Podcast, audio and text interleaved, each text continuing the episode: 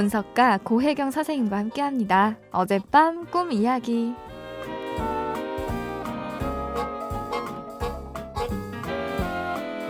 안녕하세요, 선생님. 저는 다섯 살 아들을 두고 있는 엄마, 유지연인데요.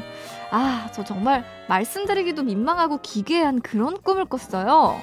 아, 이게 좀 무서운 꿈이라서 심장이 약한 분들은 잠깐 라디오 볼륨을 줄이셔도 좋을 것 같아요.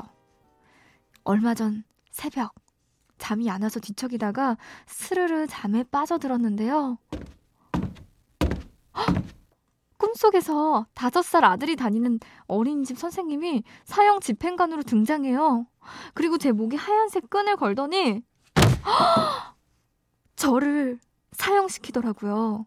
아니 근데 그렇게 사형을 당했는데도요. 저는 뭐가 그리 좋은지 죽은 후에도 웃고 떠들고 있더라고요.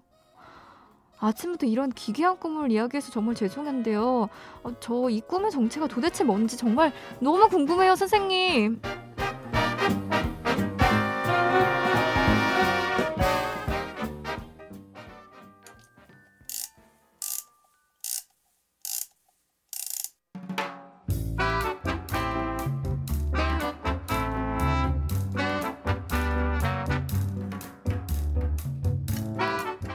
고혜경입니다. 사형을 당해도 싱글벙글 하시다니 그런 지연 씨 모습 마치 꿈 언어를 잘 알고 계셔서 행동하시는 것 같아요. 걱정 마세요, 지연 씨. 정말로 기분 좋은 꿈입니다. 아이가 엄마 품을 떠나서 어린이집에 간다는 것은요. 아이에게도 힘겨운 일이지만 엄마한테도 엄청난 도전이에요. 꿈이 그 첫 관문을 잘 통과하셨다고 축하해 주는 겁니다. 엄마의 죽음과 아이의 성장은 맞물려 있어요. 아이가 내 품에서 어린이집 선생님 품으로 우리 집에서 어린이집으로 가서 새롭게 태어났어요. 아이 나름의 사회생활이 시작되는 거죠. 아이가 성장할 때마다 엄마는 매번 죽어가요. 이게 엄마 된 사람의 운명이에요. 원래 한 몸이었으니 이게 얼마나 고통스럽겠어요. 엄마들은 제 말이 무슨 소리인지 다 알 거예요. 너무 예뻐서 더 품고 싶은 유혹이 엄청나죠. 저도 엄마이기 때문에 그러지 않으려고 엄청 용을 쓰고 있답니다. 어려서 엄마가 보듬고 먹이고 보호하는 건 아이한테 절대적으로 필요한 사랑인데요.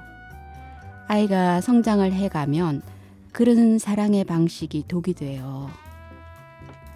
아이 성장을 가로막는 장애물이 된다는 거예요. 그래서 아이가 캥거루 자녀가 될 수도 있죠. 그러니 엄마도 자식 양육에만 집착하지 말고 자기 인생의 다음 단계로 성장하기 위해서 눈을 다른 데로 돌리셔야죠. 아이도 제가 할 길 알아서 가는 게 좋습니다. 그게 순리예요. 지현 씨, 아들이 아직 다섯 살이라서 갈 길이 멀겠지만 자연의 순리에 따라서 아이를 독립시키는 첫 관문 통과하신 것, 모성의 위대함을 용기 있게 실천하신 것 축하드립니다. 꿈도 참 잘했어요 라고 도장을 꽁 찍어주네요.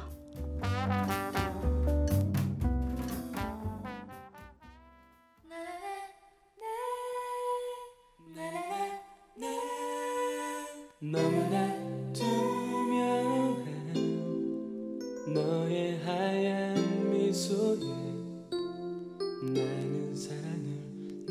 랑을 느꼈어